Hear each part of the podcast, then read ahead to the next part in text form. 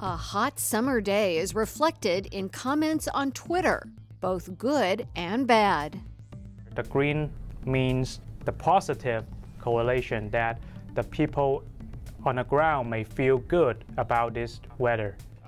Network visualization is the process of making sense of computer data, in this case, tweets collected at a specific point in time. We use it to visualize the correlation between the human sentiment and the weather pattern.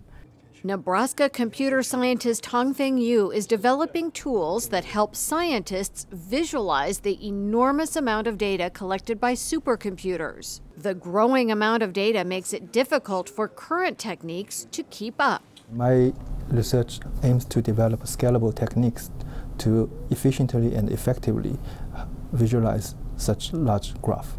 Yu's research is supported by a National Science Foundation Career Award.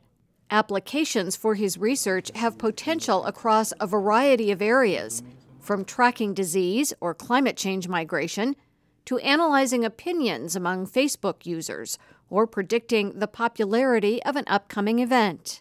We can explore a lot of unknown regions and also develop some interesting tools that can realize some capabilities which cannot realized using any existing uh, techniques. And uh, with uh, collaborations, we can push forward research in both computer science and engineering, engineering domains and other scientific domains. Yu and his team use Nebraska's Holland Computing Center and National Science Foundation facilities. His work inspires and educates students and creates tools for the future. The proposed technique is uh, transformative in that we can develop new technologies to push forward the network visualization, in particularly for the very large scale networks and graph.